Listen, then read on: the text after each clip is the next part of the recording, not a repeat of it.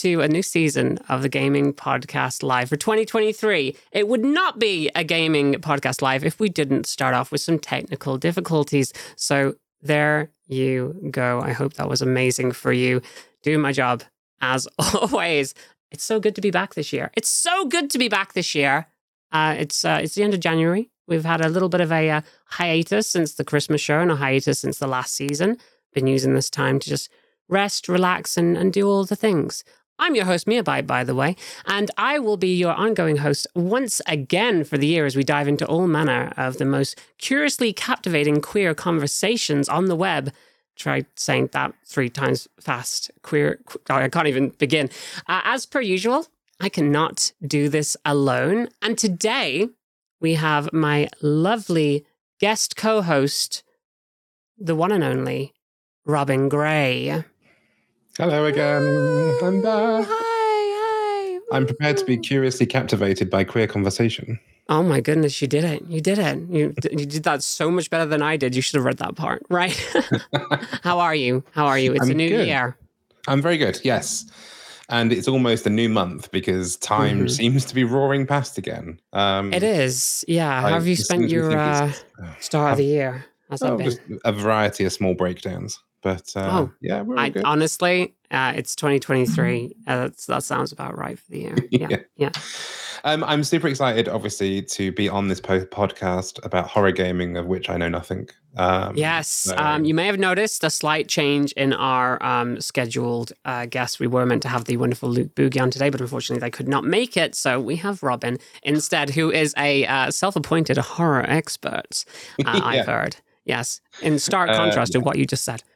Yeah, I, yeah. I'm. I, Mhm. I literally have my internet uh, on standby for googling random terms, uh, and I've recently googled, well, who's the best Dead by Daylight character? And Oh. apparently, Claudette is the most basic survivor. So Okay. I'm I'm down for a basic survivor. So All right. I mean, I we, we do have a, uh, a Dead by Daylight expert joining us today, so that'll that'll be fun. But before that, Absolutely. Um, and as always, of course, with all of this, I'll do my link for you. Uh, you can keep up with all the latest news features from Game Magazine by visiting online at gaymingmag.com. Absolutely. As we said, it's a brand new season. That means brand new, super special guests. And on this episode, we're joined by none other than gaming, well, not gaming, sorry, Twitch ambassador and uh, um, up for, for gaming streamer of the year, Sammy MJ. Woo! Hello, Hey, Sammy. hello, hello. How are you doing today? This fine Doing day. very Wow, thank you so Mhm. much. I'm very excited to be here. Yeah. Did I, read, did I read on Twitter just now um, that this is your first podcast? It is, yeah. This is your first This is my podcast. first podcast. That's that's amazing. That's So wonderful. I really oh god, we got to set a bar now. We have to set a Mhm. bar for This has to be the podcasts or it, We'll just aim in the middle somewhere, and then you can Yeah. have like as a journey. You don't. We don't want to spoil you by being the best podcast ever, because then. you Wait, wait, wait, wait, wait, Robin, you trying to say we're not the best podcast ever? Is that what's going on here? I'm I'm managing expectations. okay. I mean, I'm on it, so yeah. No self deppy. All right. yes. Yes. It's uh it's gonna be great. What have you been up to uh recently, Sammy? Lots of cosplay making, Yeah. preparing for the year. Mhm, There's a lot. mhm. It's, it's been a lot. Ooh, I'm ready to take a break now. Yes. Okay. Well, I won't dive into the the secrets of um, cosplay and what you might have. Any cool things you've got coming up? We'll we'll, Mhm. we'll delve into that later. Uh, instead, we can go ahead and uh, move on to today's topic of conversation, if you like. Uh, the big question, if we, if you will, it's a new thing for a new season. Every single episode, we'll be posing a, a brand new big question. And today's is uh, we're asking why queer gamers seem to love horror games so much. So, Robin, you're the horror expert. Take us away. I actually know this one. Um, oh, really? I so we did a series of interviews. I think it was to do with Dead by Daylight when last year uh, or the year before, even for the Pride efforts, um, there was the Into the Rainbow activation, and we spoke Mhm. to uh, who was hosting it two years ago. Two people, obviously. Um, anyway, wonderful streamers that I've I've just insulted by forgetting the names of. But basically, we asked the question in the interview, um, and somebody explained it really, really well. And it's about the othering and it's about sort of LGBTQ people feeling othered by the world in general. Um, and so horror um, has a kind of really intertwined relationship. I I think if I remember rightly from Gaming Live last year, when we had Erica Clash on and Bitch Pudding, we had a, a horror panel there. Um, I wasn't on that one. I was. I wasn't. Even, I don't think I was producing it. I think our um, our esteemed colleague John Hernandez, uh, Stan the mechanic, was hosting it. But there was just great conversation about how the queer community kind of intersects with horror um, because of that whole sort of feeling of being othered. Yeah, Mhm. I'd say that's probably one of the bigger reasons. Like, um, well, it's it's it's kind of nebulous because you, you ask somebody why they like horror, they'll probably just say, "Oh, I just I just like I like the thrill, I like being scared or whatever." But there seems to be again like this overarching thing, not just for video games, but for horror in general, is that queer people really, really like uh, get drawn to horror stuff. Uh, apparently, I, I there, oh God, I can't remember the statistic, but there was a, a huge percentage of uh, queer people who actually like go and watch horror movies, which is and it's like one of the main genres that they consume, which was super super interesting to read about. And obviously, like you're saying, um, we have historically been seen queer people, the LGBTQI plus community, as the other, as something that is not necessarily deemed normal, uh, if you want to go by those standards, uh, from like just the general cis het public. And uh, that's exactly what horror movies kind of do to like the the monsters and and sometimes even the people depicted within them on the outskirts of society. A lot of time that you get the the story of um, an outside force coming in and changing things as well, which uh, could be taken as kind of like queer coded like fears against queer people too. So there's definitely something there. Um, but yeah, yeah. How about you, Sammy? What, what's your Yeah. take? I, I I do agree because I think if you look back in the past, I think it started with movies and and then Mm. as time has gone on and video games are kind of more of a pop culture thing, then it's intertwined a little bit with that. But it was definitely the we started with monsters and creatures, and then once it became more human, you know, like in the, in the 80s, and then Psycho came out and things like that, where it was kind of more about the human aspect of it. Mm, And I think that's what we can relate to the most because we've been through, you know, trauma and things like that as queer people. yeah. And so have these uh, these villains, I suppose, of the of the, the horror games Mm. and the horror films. We can relate to that. And I think most of the time if you if you look at gaming, the perspective is always from what are they thinking? What are, what what are the what are the villains thinking? What are those what are, what are those people that have gone through these experiences feeling and then we can relate to that a little bit more obviously not to an extent but we've always we've we've, we've gone through the same things somehow. Mm, and i think that's how we relate. And then when it comes to survivors aspects you know from dead by daylight i think a lot of people can experience that kind of fight or flight situation. And it's it's a different take because now we kind of stand up for ourselves and we we have that moment to to actually be and fight back and and say actually no you know we Yeah. are we're not running anymore kind of things. So part of what you're saying is that we're essentially the same as the monsters in fiction, othered by the normal world, but Mhm. still absolutely slaying.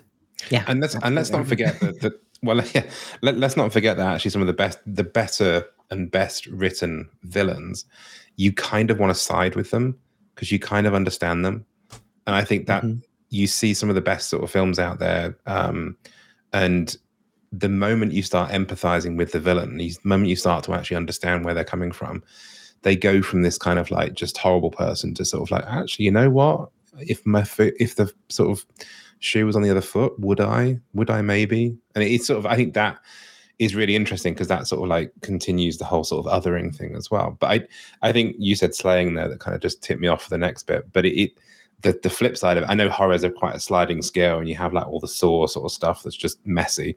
Um, but the sort of the the less gruesome stuff of horror, it's camp. It's so camp. yeah It like is. it's gay as um and um it's it's just for me it's something that like i mean look what look, look what megan's doing at the moment to to the entire sort of like rainbow community is we, we Yeah. now have our new sort of like queer icon move over kylie move over gaga megan's arrived Mhm. and i think that sort of like we're quick to latch on to anything like that. And I do think that drag maybe has sort of played quite a strong role in kind Mm. of bringing bringing some of this sort of like queer horror um, in into the fold as well.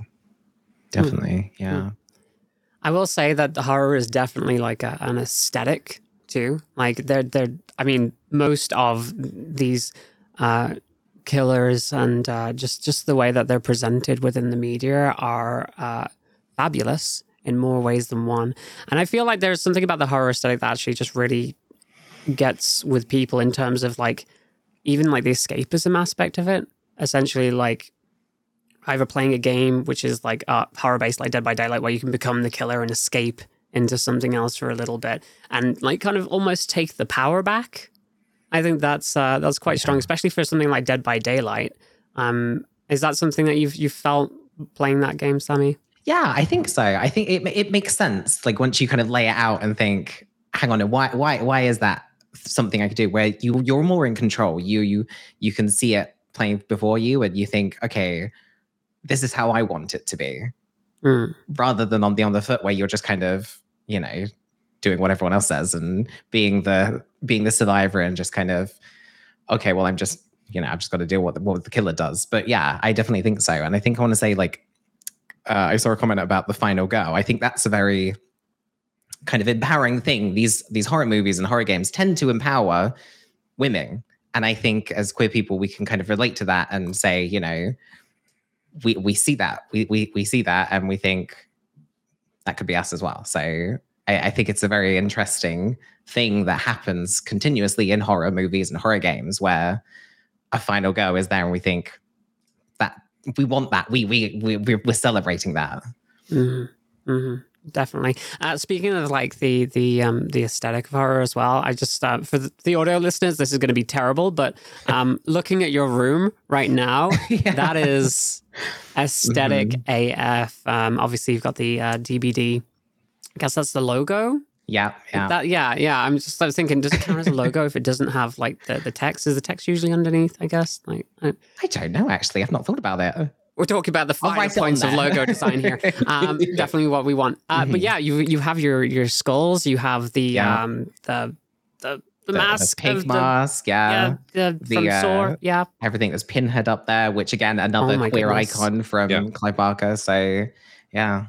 it's weird how we kind of like transplant ourselves onto horror too. Um, I don't know if you remember what what happened. I can't remember if it was like the Babadook. It was definitely the Babadook, but it was the Babadook and somebody else. They Slender literally just like, this is our new queer icon, and we're just like Yeah. shipping them with other monsters. They're definitely gay. If They're ours rightly, now.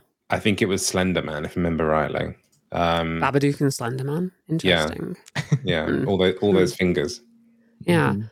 It's interesting because, like, as I was like looking in, doing a little bit of research, because I don't like to come into these things blind, obviously.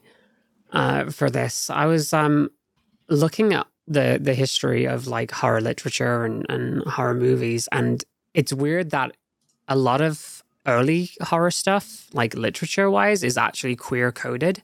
Um, the original Frankenstein is about a doctor who wants to create his perfect man, and apparently there's there's homoerotic overtones in that if you if you if you read into it.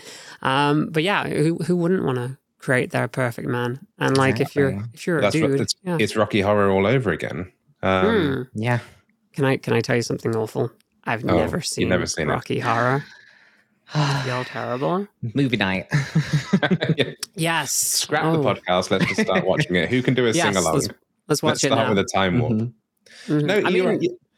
yeah. Sorry, go ahead. No, no. I, I was, I was, I was going to move on, but if you want to keep talking about Rocky Horror for a second, go for it. Well, I was just gonna say that the, I know the songs because the songs are amazing, of course. But you know, yeah, that's that's but I, no, absolutely. And but I think that the eighties, don't forget, went through this amazing kind of like renaissance of sort of horror that because it was all kind of aligned to sort of preppiness. Um, there's loads of sort of queer coding and stuff. I mean, Mm. Nightmare on Elm Street 2? I think there was a whole BDSM scene practically. Mhm. Um, yeah, where the Mm. guy's sort of strung up and, and Freddy's kind of stroking his nails across his back, sort of thing. And it's like all, all he needed to do was turn around and say harder daddy or something, and it would have been the but it's There's something very interesting about about that. I've never seen that film, but that popped up quite a lot in research as well, where they're just talking about um, that as a queer allegory for the whole thing, where uh, the main character that becomes more of a final boy. Uh, and that's one of the first instances in like horror movies where instead of a final girl, there's essentially Yeah. a final boy. Yeah. And uh, having this outside force trying to take over your body. And he gets into potentially homoerotic situations, but then when he gets into those situations, Freddy, who's trying to take over his body, comes out and then kills the people he might be romantically interested in. That at least that's one reading of the uh, the film that I've seen. And apparently, a lot of people in retrospect who are making it, even though at the time they weren't like, "Oh no, this isn't this isn't gay." In retrospect, are like, "Yeah, that was that was that was really yeah, that's really gay. We did we did a lot of gay stuff in that in that film. And it's totally obvious. Mhm Yeah, it's the most gay. charged. hmm hmm most definitely. Uh, other than that, I'd say, in terms of like just representation, I think it's horror, as I said, probably has some of the earliest queer representation in general. Um, It's because it was counterculture. Like Yeah. even, even sort of Mm. back then, it was always count going against the culture, and I think using that ability to sort of talk freely to to to othered audiences, to minority audiences and stuff, it just provides. It, it it might feel like a really weird setting, but actually the horror sort of world is is quite a safe space for kind of expressing differences and deviances and whatever else. Um, But so, so, uh, so I mean, you, you mentioned obviously a few sort of like horror movie related stuff, props on on stuff on the background. Mhm. Um, what sort of films? What, what's your sort of favorite horror films to watch? I think this kind of goes hand in hand with the question anyway. Um, as I think, as a queer person, I think we're quite artistically kind of inspired. I, I, I think a lot of us can can agree to that, and I think that when it comes to horror movies, I think they do a really good job of um, you know sound design, art design, and things like that. And that what's that's something that really attracts me. Um, saw Nope recently. Yeah, Um, oh, and the biggest takeaway I took from that, So good. it's really good. I highly recommend it. Um, what really, really sold me on that was the sound design. I just everything about that really kind of like got me excited, and that's something I look for. So whenever I see horror games and horror movies, I'm always thinking about the the atmosphere and like the artistic side of things. And I think I kind of, you know, obviously I'm a, a cosplayer and things, so it's something I look out for Mhm. that's really something that gets me excited. Um, and I think that kind of going forward, I just I need more. I need more artistically driven horror movies, please. I just it's very exciting. Yeah. Very exciting. Did you ever see? Um, oh God, what was it called? It Follows. Mhm. Yeah. Yeah, in terms of like aesthetic movies, in terms of horror, that movie was aesthetic AF, and the, the soundtrack, just the synthwave soundtrack. Give me more of that. I need more like otherworldly, unknow- unknowable horrors in my in my fiction. You know, just this thing that you know you you, you can never see the true form of it, but it's either always there or it you see and it drives you mad. Like I love that Mm. kind of stuff. Yeah. That's great. I do quickly want to go back to what Robin said about um, Yes, how um, the horror is kind of like a, an accessible thing for queer writers and directors and things to Mm. get into because it was a way to express things publicly without kind of being shunned and saying well we can we can show this because it's horror you know it's it's Mm. a way of a kind of a, a, a you know a disguise almost to say we can put these things out there without being shot down because it's you know against the Yeah. grain it's against the Mhm. norm It is is definitely a way just like hide hide away and without like risk of um, being arrested or harmed or anything like that. One thing that I did notice when I was like looking into the history of horror is just like how many queer people actually like work on horror films who weren't out at the time, but then Yeah. like eventually they would they would be out. Uh, for instance, I think um oh who was the actor who played um Norman Bates in Psycho? Apparently they were also queer, which uh Mhm. I sound like a grandmother talking about like like a yeah, that Jimmy down the street, my friend. Back in my day. but yes, um, yeah. So like it, it, as you say, it does definitely allow for being able to to work on these things and and get that out into the world Mhm. without putting yourself at risk. yeah anthony perkins Anthony There you go. Thank you. there you go. um, yeah, and, and just to sort of go back on on um, sort of favorite types of films, I think to your point, Mia, that I'm I'm not a massive horror fan. Yeah, this is interesting to me. Like, I want to know like what you like and what you don't like. Considering Yeah, yeah, yeah. a massive fan. So I think anything with a good story, and I, I think sort of picking up on probably both of your points, it's got to have artistic merit. It's got to be something more interesting. And I I I like a psychological horror. I like um um a kind of rear window, a Silence of the Lambs, uh, but not Hannibal, because Hannibal was kind of just there's this really weird period in the early 2000s where literally everything, any horror film had to have, it was just a competition of how many different body parts and how we can just cut off and how many screams we can do for no good reason. Mhm. And I think that I don't want to sound too much like a granddad at this point either, but but it's kind of like there needs to be a point to it, or the threat needs to be hidden. And sort of without giving too much away about Nope, you don't really ever understand Mhm. what's going on but Yeah, but it's great. brilliant it's brilliant because you because you you make each person can kind of like make that up in their own brains and process it differently and you're allowed to kind of think about the thing that scares you the most so you get to kind of imprint that onto there if it's just in, if it's just in front of you and it's just a guy just chopping limbs off then it's just kind of like ugh i'm bored Mhm. I feel like that's a rule of horror in general. It's like as soon as you show the monster, it becomes far less scary than what you can just delve up into the back of your minds. Because it's it's, Yeah. it's that Some of the- fear of the some unknown. of the best horror films that i've watched some of the best psychological horror films i've watched are actually being rated 15 rather than 18 oh really? um, translate that to the US audience as you as, as you as you wish. Um, R and and PG thirteen or something. Um, and I think it's because intrinsically what they're seeing on screen, it's not going to be sort of like spurting blood out of an artery sort of thing. It's just it's all up here. Um, and and you, but I I love the the shots where it's like oh there's something in the shadow or you sort of see an open doorway and it pans away and it comes back again and there's an outline sort of thing and it's just like that's Yeah. that's horror that's the classic sort of scream i love in a sort of 80s 90s sort of horror film like all the screams and that sort of thing because they don't take themselves too seriously it's a bit of fun Mm. and i think that Oh, the- that's that's definitely a homoerotic relationship. In, Yeah. in Scream, you see Right, the yeah. ending of Scream, how they're holding on to each other. Yeah, yeah, Yeah. that's definitely Mhm. queer coded. Yeah. Um, as you say about horror, though, like things that that likes versus dislikes, I guess. Can we all agree that just jump scares are okay when used in moderation, but any film that's like using jump scares every two seconds is is absolutely the worst. I hate that. I Yeah. hate that so much. what about games that do that What I get, I'm trying to think of like, I, I guess that's more like your your Dead Space and stuff, where things are just dropping down on you. It depends on the tension that the game Mm. creates, though, because it's it's. I I guess it depends on the tension in general, because like you have to have that tension there in order for there to be a payoff of the jump scare. Otherwise, you're just doing a, a big sound at people. Yeah. you know. Yeah. And that's the thing that scares you the most is the sound Yeah. rather than the actual jump Yeah. scare. Yeah, it's it's Mhm. cheap, but again, Yeah. like uh, Chad is saying, when used appropriately, uh, there is totally a massive payoff. Mm. Um, the other thing I can't really stand in films, but I can in video games for some reason, is gore. I just don't like stuff that's excessively gory. Um, Mhm. I think even if it's like implied gore, like I prefer implied gore, but I think I watched um, Hereditary, and I I I got to like the last couple scenes in that movie, and I I couldn't I couldn't I just had to turn it off because I'm like this is this is too much.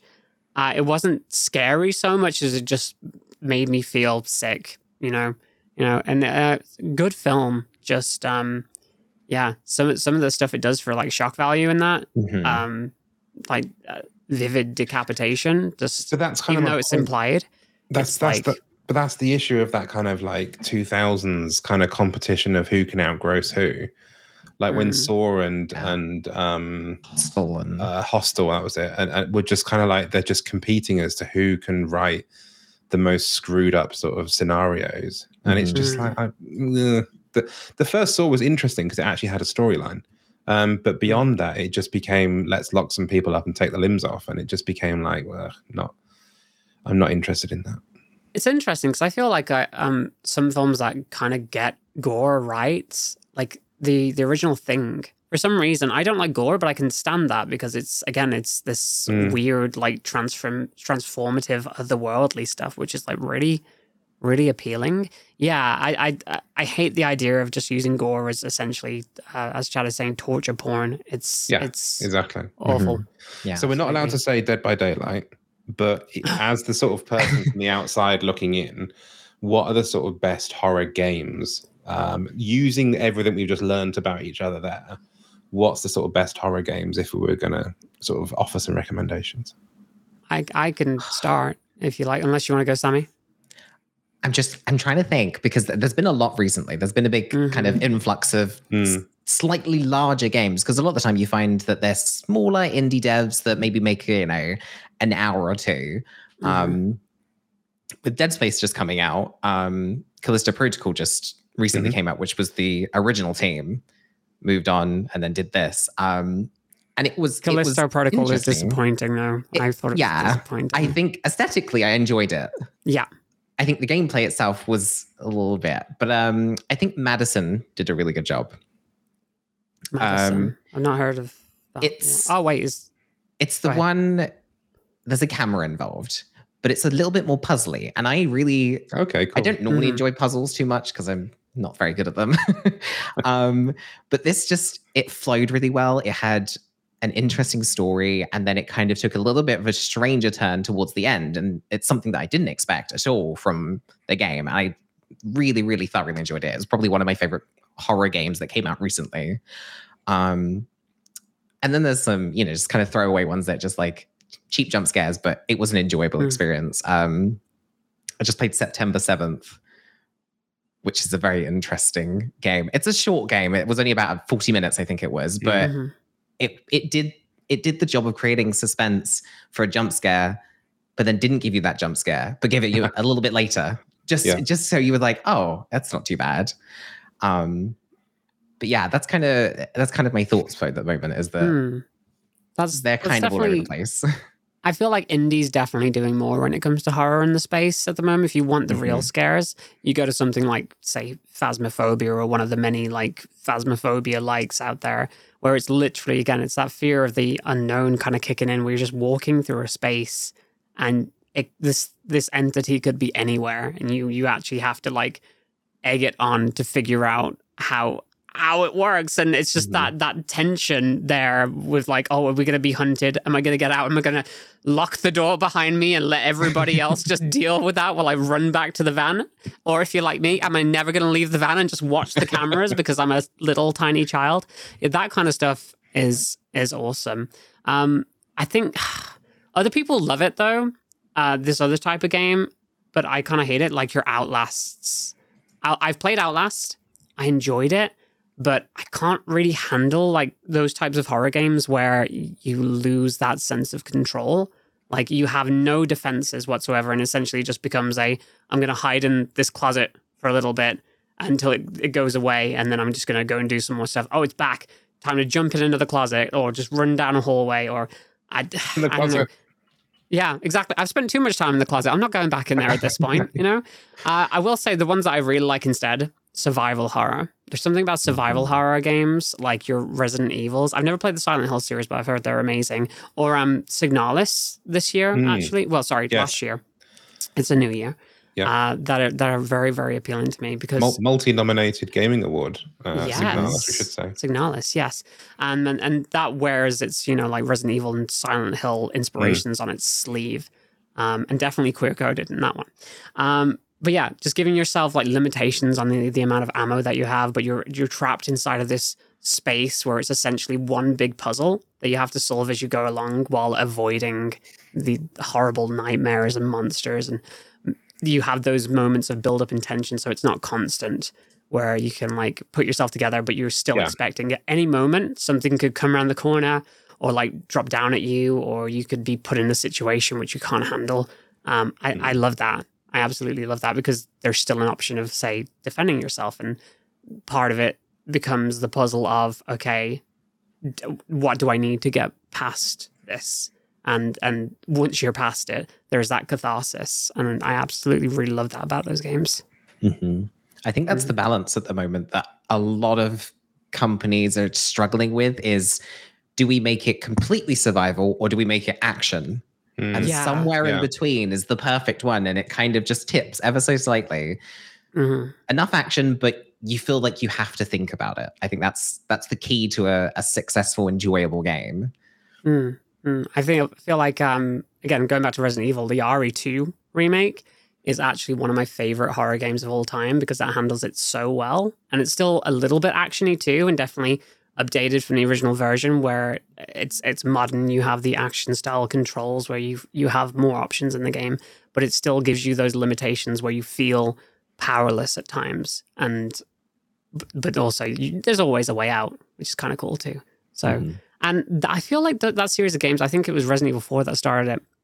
They actually have a, um, a system within that makes it either harder or easier depending on the amount of enemies you manage to kill or your pickups and things, which is just a really, really cool idea. And I love that it means that everybody's playthrough will be different, which is which is really cool. I remember playing a horror game once. I think I must have lasted about an hour. Um, Hmm. But it was a zombie survival uh, thing, but that you still had to run around and do a bit of action stuff. So it was kind of aiming, as you say, Sammy, for that kind of that peak. But the mechanism of it, someone in chat will tell me what game the title is when I start to describe it. But the mechanism is of is it that the zombies were kind of quiet in the daytime, but when it went into Oh, night, Dying Light. yeah, yeah, yeah, Mm. that's it. Yeah. Mm. They started running and all hell broke loose. So you had to sort of like get all your shit together in the daytime and then at night, kind of like just hold on for dear life. Um, and I was kind of going around in the daytime going, yeah, I'm, I'm coping with this.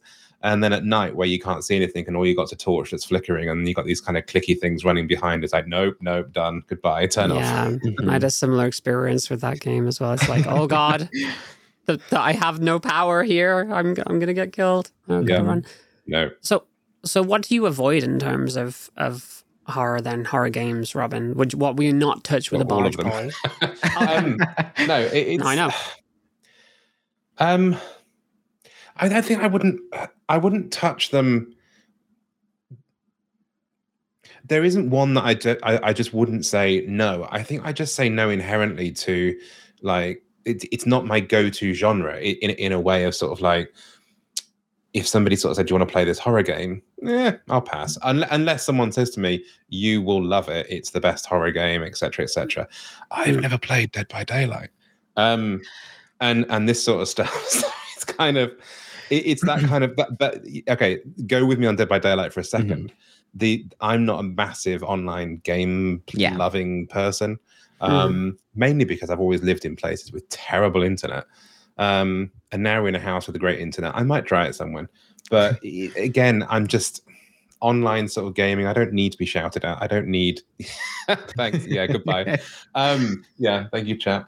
Um, uh, For the yeah, audio listeners, that was chat saying cancel the podcast. I am in full agreement. What is we'll this? stop, we'll stop now. I resign in shame. Um, I'm very sorry, babe.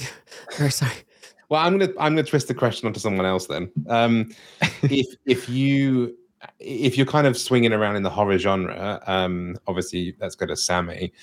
Is there a particular type of game that you'd you'd prefer to go to if you had like a choice of different types of horror game? What's the sort of I do like a cheap jump scare in a game. And I think for streaming purposes, I think it's it's it's an Yeah. entertaining thing to see someone Yeah. so terrified of something, you know, a good clip, post it. There we go. There's the content. But something I really enjoy, I I do again, I don't like puzzles, but in a horror circumstance, I do. Mm. Because it's it's that it's that buildup of like, I need to do this puzzle because something's gonna happen if I don't. And it's it's the stress of it all. It's like that kind of yeah, the build up to what could be. So that's my main focus. If it's got a Mm. good puzzle kind of thing going Mm. on, for sure. I feel like that adds the tension so much as well when like you're in a situation where there's something like around and all of a sudden, Yeah. oh no, you have to do this thing to unlock a door and you're like, oh, okay, if I'm in here, is that thing gonna freeze and like I'm I'm safe or is it still roaming around and I could be grabbed out of this at any time? And it's Mhm. That stuff is is the best. Yeah. it's it's um just going back on something you said there sammy it is it, it makes sense why streamers queer streamers particularly but streamers in general play the horror games because Mm. it is a it's a gift to content creation uh, in, in Yeah. a way of just sort of like putting yourself out there and and we, we've seen people make careers off of um, being a sort of a horror streamer and and dressing up in in various ways in in amazing outfits and everything and that sort of stuff. And i'm, I'm not talking about you. Um but it, it's it's uh it's it just is that absolute gift. There's the the the the joy the schadenfreude whatever you want to call it of sort of sitting there just watching someone just cripple themselves with kind of fear. Um it- it's tv gold Mhm. Yeah. It also kind of it shows a little bit of vulnerability because you know Yeah, we're, we're, in, we're in front of the camera. We kind of you know sometimes a bit stoic and we present ourselves. And when you put yourself in that situation, those walls come down a little bit, and you Yeah. think, "Hang on a minute, no, Mm. they are actually scared of this." Mm-hmm. Mm-hmm. It's one of the reasons that I refuse to play horror in front of my community because I cannot show weakness Good choice. at any point. Exactly. we're Mhm. too british Too British. Yes, that's it. That's it. Okay, cool. Uh, well, that was a very interesting conversation on uh, queer people and horror in general. This episode of the podcast is brought to you by Adam Male. Dear viewers, did you know that Valentine's Day is just around the corner? Well, our friends at Adam Male have got you covered. For many people, sexual health is an important part of life. And around Valentine's Day, the best gift that you can get is to show your loved ones how much you care about them. Adam Male are an award winning provider of sexual health products who offer discreet packaging, 24 7 customer service, and a 100% satisfaction guarantee with a 90 day no hassle return policy. But as you know, the only thing we love more than making people happy is charity. And wouldn't you know, Adam Male donate 20% of their profits to help fight the spread of HIV all around the world. So, a purchase from Adam Male not only makes you and your loved one happy, but it also does some global good too. So it's a win win. You can head on over to adammale.com and use code GAYMING for 50% off one item and free shipping in the US. Again, that's adammale.com and code GAYMING. That's G A Y M I N G. Some items may not be eligible for the full discount. Now, back to the podcast. That that brings us directly to moving on to your spotlight. I feel like that could have already been an interview question. I don't know why I didn't lead with that. But let's get to know you even more uh, now. So I kind of want to know first of all about your your obviously you, you you're a body painter, you're a fog whisperer, but I want to know specifically about um, makeup and artistry and what got you started in body painting and how and how that came about. Because obviously there are some um, you've done some amazing stuff. Yeah. uh, for real. like it's very very very cool, and I'll, I'll probably pull some of those up. But yeah, you t- tell us how uh, how that got started. So, me and Ron, we were just talking about this actually. Um, I remember seeing a video a while back now, and it was someone that did cosplays, and it was all just made out of cardboard that they had just cut up really quickly and just stuck on their face, and that was it. And that's something that I wanted to do and say, you know, I could just, it's something I want, it's it's something that I want to look at and have fun with. So it started like that. And then progressively, I was like, well, now I kind of want to do that now I kind of want to get into body painting because that looks fun. And it just slowly, slowly went from there. Because you know, I never, I always had these ideas, but I never put them to to paper or or whatever. So now it was just a case of well, why put them to paper when I can, you know, put them on myself? I can be in Mm. that. I can be in that horror game. I can be in that thing myself. You know, I'm not Mm. an actor. I'm not a. I'm not anything like that. But I can do this instead. For the um, for the audio listeners, there are some amazing uh, uh, just body painting examples on uh, Sammymjay's um, Instagram, which are just being shown right now on the screen. Like a wide variation, a lot of horror in there too. Uh, Some of it, some of it, not necessarily horror. Like um, your Elden Ring character. Uh, Yes. some amazing stuff. Amazing stuff. Midge. what- Her name is Midge. It was a Marge Midge. Simpson inspired look that Oh, just kind of I went a bit it. funny. I see it. Yeah, Midge. I guess Midge is horror. Chat is saying so. Yeah, I guess that Mhm. that works. The yeah. most frightening one I've done. Yeah, and it it I like my my favorite thing to do is to look back at something I did three years ago and think, what can I do now? What what is the Mhm. difference? Because you know, as someone that's doing it, you don't really Mm. notice. I don't notice any differences between you know construction and things like that. It's just something you just pick up and learn. But it's so Mhm. fun to go back and just think, that looks terrible. I could I could do that better now.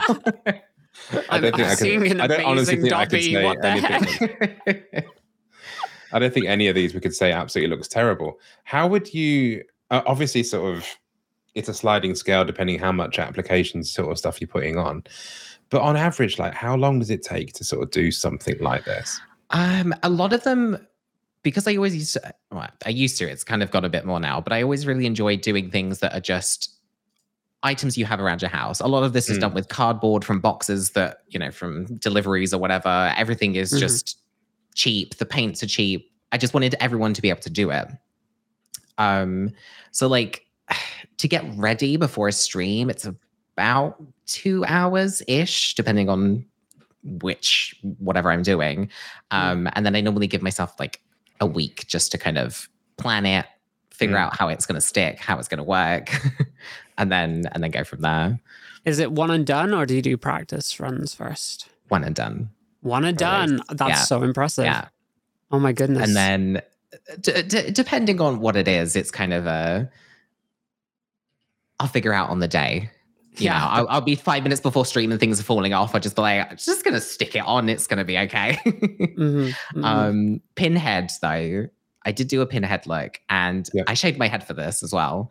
wow. um, Commitment. And each individual pin stuck on took about five minutes to dry. It was about five hours on the floor while my boyfriend just placed a pin on my head, and I just had to hold it while the next one. it was oh my lot. goodness.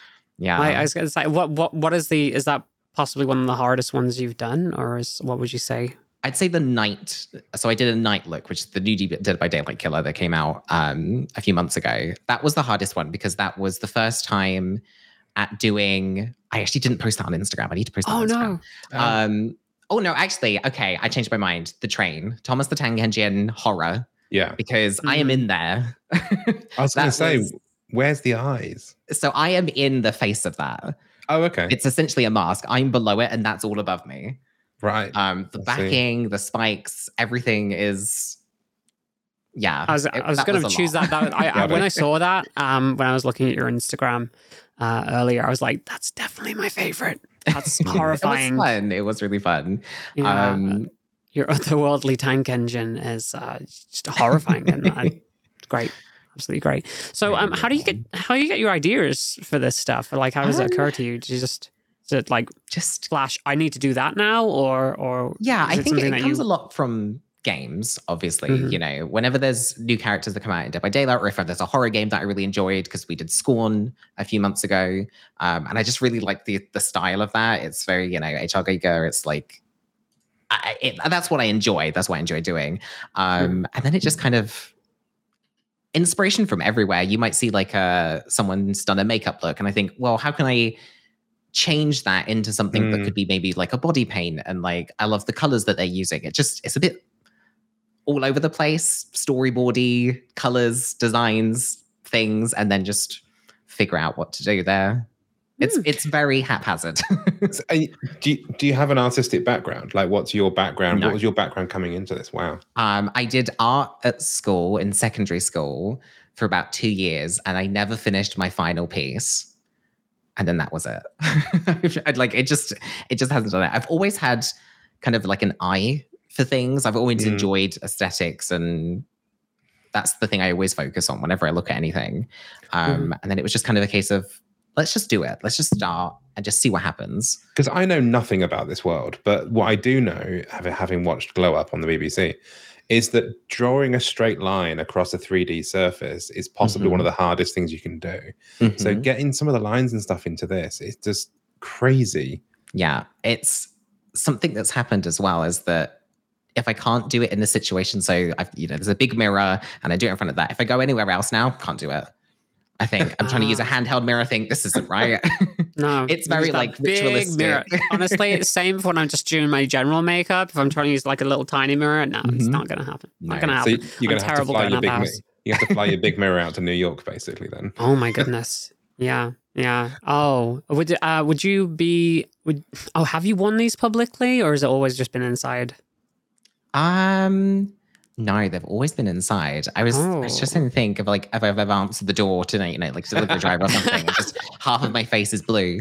Um, no, it's always been in, inside, mainly because it's got to a point now where I'm like, they're getting a little bit, they're getting a lot. I'll just do the top half so you can see it on stream, and I just wear sweatpants. Mhm. Um, but the Knight outfit that I did, um, that's a full armor set essentially. So that's something I could wear to a Yeah. con or anything like that. And you go TwitchCon cosplay competition. Let's Yeah. go. yeah. I just have visions of you opening the door to a delivery person as Thomas the Tank Engine. Oh god. yes, yes. What do you Mhm. want? Mm, mm. Awesome. Uh, what, I, I had one more question based on your your body painting. Um, what were you? What are, you? do you have any personal favorites, or or, or do you love them all Um, equally? Are they your children? Kind of because I, I think it was Mm. more of a moment i enjoyed that moment of what i did because like elden ring it's not the most amazing thing ever but i just really enjoyed what it meant for that time. Yeah. um i really liked the one i did a few years ago uh, at christmas time which was just kind of like a christmas scene. It wasn't anything in particular. It was just kind of like aurora borealis and a snowy mountain and things like that. And i just really enjoyed that. Mm. it just very simple didn't have to be anything. It was just just there. Mm. and that was quite nice. Okay. So obviously you don't just play horror games; you play all sorts of games on Mhm, your uh, mhm. on your streaming channel. Um, uh, what kind of games you actually are drawn to? What what kind of games did you have like growing up in the house, for instance? Um, what- what's your history with gaming? I'm gonna gonna get to the bottom of this. we'll get we'll get to the beginning. I I didn't really do a lot of horror gaming growing up or anything like that. I played Resident Evil and and things, um, but the person that was really into gaming in my household was my dad. So it was it was like kind of like the old the old shooter games, the Far Cry and things like that, and that's what I kind of just grew up with. Um, my brother got a PlayStation. I never had a console, so I would always like, you know, if I was sick from school, sick from school, Yeah. I'd be on the PlayStation. Final Fantasy, loved Final Fantasy. Um, and yeah, it just kind of went from there. And then as I grew up, I kind of stayed in that realm. So I've always Mhm. played first person shooters. I've always kind of played those action games. Um, and I enjoy them, definitely. But then it just kind of evolved into actually, I really enjoy horror. I've just kind of become more of myself rather than what I was influenced by. So obviously, a, a move into content creation, especially when it comes to, to video games as well, is like was very easy for you. I think you started streaming back in was it 2018 when you started streaming? Yes, or yeah. yeah. How was that experience for you? How has how has it been as a content creator, getting into Um, it and, and growing the way you have? ups and downs obviously i think we Mhm. can all kind of relate to that um i think i got into streaming at a really good time kind of like in my life whereas like i'm going to start doing things now and i'm going to put myself and say no i can do that. I will start streaming. Because i was looking online i was like i can be kind of funny. I might i might i don't know i'll just try it. And i started to better myself because i was very very shy anxiety through the roof didn't enjoy communicating with people at all really. Um and then i was like right if i do this i can start i can learn more, more about myself improve myself. And then it just kind of went from there and then then we had lockdown and then that was kind of a good experience for me personally because i got to meet so many people during that time Mm.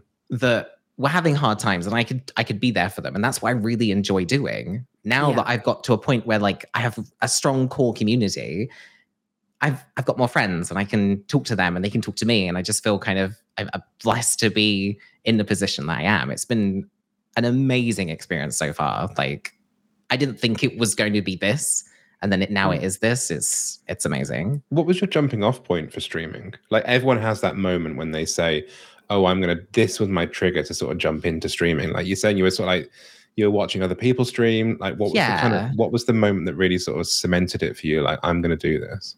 I think it was it was when one of my friends started streaming.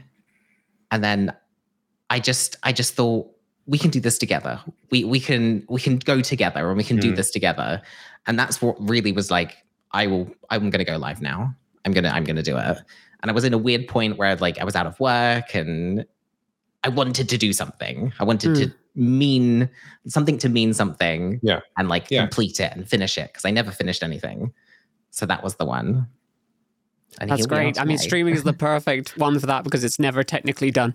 It's uh, it's the curse of streaming. It's amazing.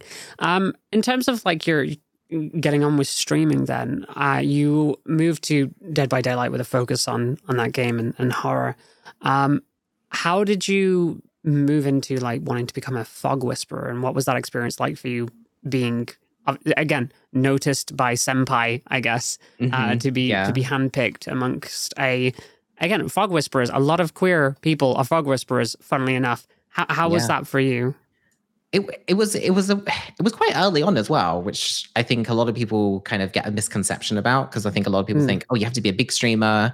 I wasn't partnered yet. I think I was, you know, I, my my average viewership wasn't enough to even apply, um, and it was just I was really passionate. I just I, it was a passion, and I think that's something that a lot of people have, and I think you should focus on that. If that you have a passion for something, go for it, do it Mm. enjoy it because you never know what it can do. And that was Mhm. like, that's what I wanted to do. I wanted to get into cosplays. That was the first time I started doing cosplays for a game that I really enjoyed playing, for a community that I really enjoyed. Like it just kind of all, it all tumbled from there and, and Mhm. built up. And it was, yeah, it was a really, really exciting time.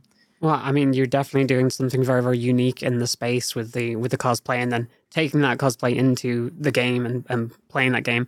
I, I remember seeing your um, I think it was the Alolan Meowth cosplay. Mhm. Uh, I, I was look, I was watching that particular one. I was, I was just losing it. I just, I- who does this? You do this, and it's Yeah. amazing. It's like, I- Apparently, I, was I into Pokemon at that time. It just, Yeah. Mhm. yeah, that was that was that was fun. Actually, I really enjoyed that that Mm. week. Those looks were, I think it was like I did a few where it's like Pokemon trainers plus Pokemon kind of thing, in between, almost like drag king kind of look, and that was yeah, that was a really good time. Mhm. And then uh, adding on to the end of that, because obviously you went we went on to even higher heights. Uh, you were made a Twitch ambassador uh, this last I year was, as well. Yeah, Uh, what was what was that like for you when when they contacted you and said, "Hey, would you like to be a Twitch ambassador?" wow. At first, I thought I was in trouble. I was like, you know, you get the email, oh, could we chat with you? I thought, Same. something. That's it. I had the very similar experience. Yeah. I'm sitting We're there being- that's it. We're being yeah. cancelled, kids. Mm-hmm. Yeah, I I posted a cosplay and people don't like it, and that's it. um, but no, and then and then they talked to me, and I was like, "Is this a joke? Are you are you are you joking with me?" And it was, yeah, it was a lot of you know, hush hush. You don't don't tell anyone yet. And I'm sitting there Mhm. thinking, please, I just need to tell everyone. It was yeah, it was a lot, and I it's it's been a really amazing year so far, and I've met so many amazing people through that program. Um, and yeah, I'm really excited to see what happens and see what else we can do. Hmm. Cool. Cool. I uh, I realized we touched shortly on uh, Dead by Daylight earlier, but is there anything um, you want to see added to Dead by Daylight in the future? I know they've they've added like queer characters now. I believe there's at Mhm. least uh, there's a couple in there. They've like retroactively added some Yeah. queerness yeah. in there, and there's like a specific queer character added. Sorry, I'm terrible with names, so you'll have to fill me on what this Yeah. is. But is there anything that you'd like to see added on on top of that? Yeah. So uh, David King came out. Um, he had a story arc that um, they released tomes that have a bit of backstory about characters because we don't really know a lot. Um, and then he got in his character tome uh, about his, you know, about his youth and him growing up and and things like that. Um, and then we also have like the Cenobite, which is very queer coded and um, they're in there. Um, me personally, I would, I mean, obviously more queer representation. I think I think it's very important, and I think for such a strong community around DBD, um, I think it'd be a missed opportunity if we didn't get more uh, queer characters in there. Uh, for me personally, I really, really want to see the Xenomorph. I would love the Xenomorph and Ripley. Mm. I just think it would just be such an iconic chapter. We have the uh, the seventh year anniversary coming up soon, so you know. I mean, they're in DBD's listening. Fortnite. they can be in DBD. Yeah. Yeah, exactly. Yeah, Mm. and I think it Mm. would just be such a fun, a fun expansion. Yeah. Ooh, is there anyone that you'd like to be added to uh, Dead by Daylight, Robin? Like any killers you think would work well? Sorry, just, just I'm just generally interested now. yeah uh, I, well i think i think going I, thinking back to those kind of like those 80s 90s kind of uh horror films um I'm not aware of the characters that are already in there. So apologies if I repeat this in advance. But what I need more in my life from that era are boys in crop tops and jeans, because that's just Oh. what people were wearing in those films. So I think the opportunity to kind of like not only have the killer, but to also maybe sort of accessorize some of the get some more sort of like uh, outfit choices that are a bit more maybe 80s themed or something um, and do like Mm. an, an 80s run of Dead by Daylight or something. Throwback kind of Yeah, yeah. retro thing. That'd be very Definitely. cool. Yeah, yeah. Um, I'd, uh, I was just gonna like add into that um, just two two additions there. How do you feel about say like Pennywise the clown being added to the game? Do you think that's already covered? I think it's characters that they've difficult because there is a clown in there. Mm. Um, and I think if you look at uh, Pennywise's kind of lore and history, is that he is almost essentially the entity who is kind of the overarching enemy of Dead by Yeah. Daylight. He's, they're very similar, but I think it could work because you know Pennywise could gain something from the entity. It can be more of a collaboration rather than anything else. I, I think it could work. I would like to see it. I think it Mhm. could work. I think they could be really clever about it and and implement him in a certain way. It would be good. I think it'd be Yeah, really good. I have I have one more um, that I think might be cool, but I don't know if you would like. You play the game, so it might break Mhm. everything. What about Chucky? But Chucky, the the doll. Chucky could work. I, I think it could, could work. Um, we have Charlotte and Victor uh, in the Mm. game, who are the twins. Um, Yeah. And Victor is a, a smaller character that will Mm-hmm. run around, but she does the heavy lifting. But I think they could totally tweak it into having Chucky run around with a little knife, you know, climbing on the survivors. I think it would be a fun experience. And I, I think that's kind of what we need a little bit sometimes. It's just That'd be pretty good. just seeing Chucky run around. Who wouldn't want to see Yeah. that? Just want to see more ridiculous stuff. yeah. in the spirit of passing things forward, um, what advice would you give to a young person, uh, a young LGBTQ person, um, who's wanting to kind of get into the world of streaming? I think it's scary. I think there's there's a lot to still be done. Um, and I think there's a lot of kind of adversaries that you're gonna have to you're gonna have to face. It's it's it's bound to happen. Um, I think my biggest piece of advice that I can say to anyone is find that community. Find other people that share, you know, things that you enjoy there's definitely one there. There's there's a there's a Mm. lot of us here, and I think we do such an amazing job. And I think that's really just that that is the main thing. Just find that community, and you will find it. Like Mm. there's no doubt that it's going to happen. Um, and don't be discouraged. I think you know, no matter what someone says, you can do it. You're you're your own cheerleader. Mm. Be Cool. be exciting. Be you. You know. Oh yeah. Oh yeah. And uh again, looking forward now. Uh what about 2023 this year? Is there anything that you've got plans for? Are you going to any cons? Will we see you at like say TwitchCon or something? Wearing that I'm cosplay? hoping so. I'm hoping so. Yeah, you know, it's a cosplay. I would love to do more with cosplays. I'd love to do kind of like panels or things like that, and just kind of maybe not be in the cosplay contest, but just be there and like excited about it. Um, Mm. Yeah, I've got a few plans for this year. I really wanted to take this year as kind of a a me moment. I've always kind of thought about other things first, but this year I really want to push me forward and just like I want to do things. I want to. I want to challenge myself. I'm not going to think about, oh well, you know, are they going to like this? Uh, is someone going to like this? It's me. It, this is this is the this is the year. Um, yeah, I've got a few things planned. A few things planned, but I can't say anything. oh, secrets, secrets. Mhm. Awesome. Well, that was the last question of the interview, but not the end of the podcast because we always finish with a section we like to call quick fire questions. Uh, we are essentially going to throw um, a bunch of questions at you and you just answer as quickly as you can. Mm, You're allowed to think about it, but you know, just, just keep it brief. First thing that Mhm. comes to mind. Uh, It's a little bit of fun. Uh, it's going to be great. Robin's got the first question. I have indeed. Uh, what's been your favorite game this past year?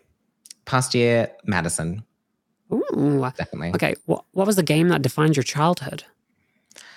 Oh, um, f- Future Cop LAPD. Nice.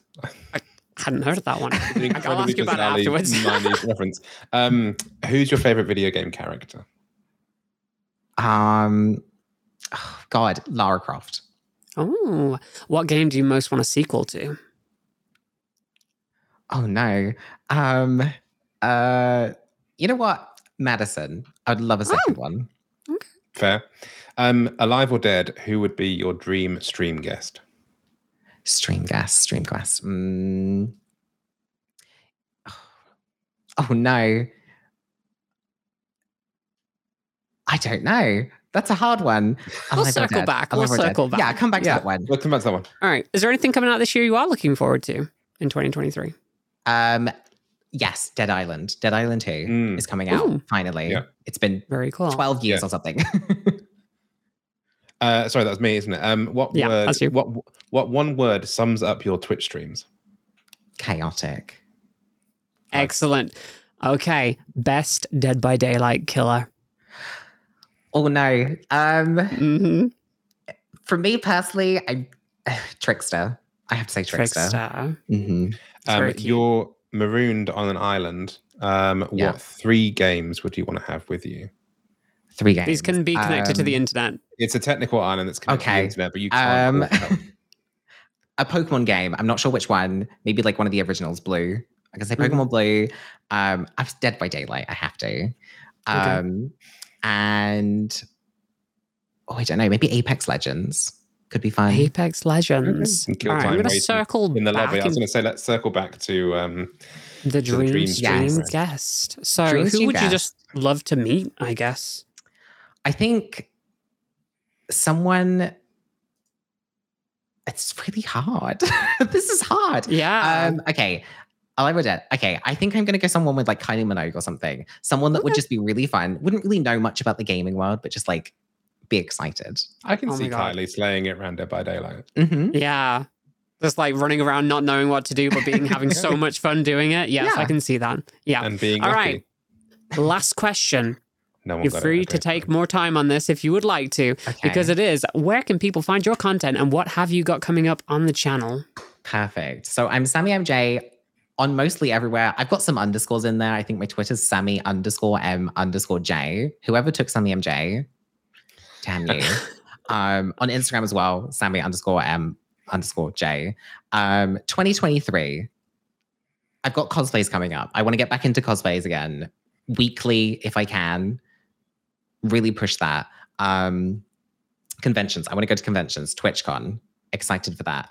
You Mm. know, gaming awards. I want to Hell go to that. Yeah. um yeah i think this year i just really want to i want to do more do more for me but do more for others as well i'm excited to do some charity streams i've got some charity streams coming up um especially in today's climate in the uk with some Mhm. laws um and scotland so i really want to i really want to go that way and do a lot more for other people this year Awesome. yeah Awesome. That's That's absolutely fantastic. Yes. I would love to see that. So, thank you, everybody, for joining us on uh, this episode of the Gayming Podcast Live. This is the end of the show. Uh, massive thank you, of course, uh, to our lovely, super special guest, Sammy MJ, for joining us today. And, uh, you know, I'm my co host, Robin Gray. You've, you've been great. Thank you so much for stepping in. Always a in. pleasure. Always a Yes. pleasure. I hope you had fun today. Specifically, you, Robin, Mhm. Considering you, you didn't know anything about Yep. horror. I learned Although- some stuff. You surprised me with how much you actually did know, Yeah. so you can't say you knew nothing. Oh. horror games, no. Horror films, yes. Mhm. hmm hmm Fantastic. So, thank you again for joining us on this episode of the Gayming Podcast Live, the brand new season. We will be back in two weeks' time for a Valentine's Day special. Well, not necessarily on the day, but Valentine's special. And before. don't forget, uh, you can vote your favorite streamer right now and game at the uh, gaming. Ma- oh no, no, closed. that's wrong. That's technically wrong. That's closed. It's closed. That's closed. Thank you. the votes have been counted. The votes know have been counted. And the winners are currently in my head. I thought that was so- odd. I was like, that's closed. Yeah, no, As no, I was let- saying it. Let's delete that bit out of the script. Yeah, let's Um, delete that bit out Top of the, the for script. brand for, for brand usage though. I'm I'm good with that. But yeah, sadly, it is closed. But actually, Mhm. tune in on Thursday Yes. to our social media, um, and we'll be finally announcing uh, there'll be official date reveal on Thursday.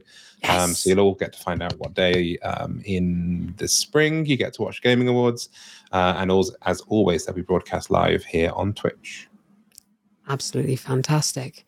Um, And, and, in the meantime, uh, you can follow the Gayming Mag uh, channel right here on Twitch or subscribe to our YouTube channel so you don't miss any of these amazing shows. And of course, podcasts can be listened back at any time uh, on all major podcasts platforms. And if you're listening there now on the audio, come on over to Twitch uh, to watch us live because it's much more chaotic uh, and you get to see the things that we're actually describing. Mm, mm. And that's right at twitch.tv forward slash gayming mag yes. with a G A Y. So uh, coming over here. Right. So um, I'm going to be back for the new season of our charity hangout, Let's Go Gaming, in exactly one week's time. That's also now on a Sunday, which is really cool because that means that whenever you decide to tune in on a Sunday, there's always going to be something happening on the Gayming Mag Twitch channel. Absolutely awesome. And uh, until then, don't forget to keep reading, watching all the shows, and doing all the stuff. Uh, just generally everything gayming magazine. It's gonna be it's gonna be great this year. We're gonna have a great season, and I'm uh, I'm so happy to be kicking it off with all of you. But for now, we'll see you next time.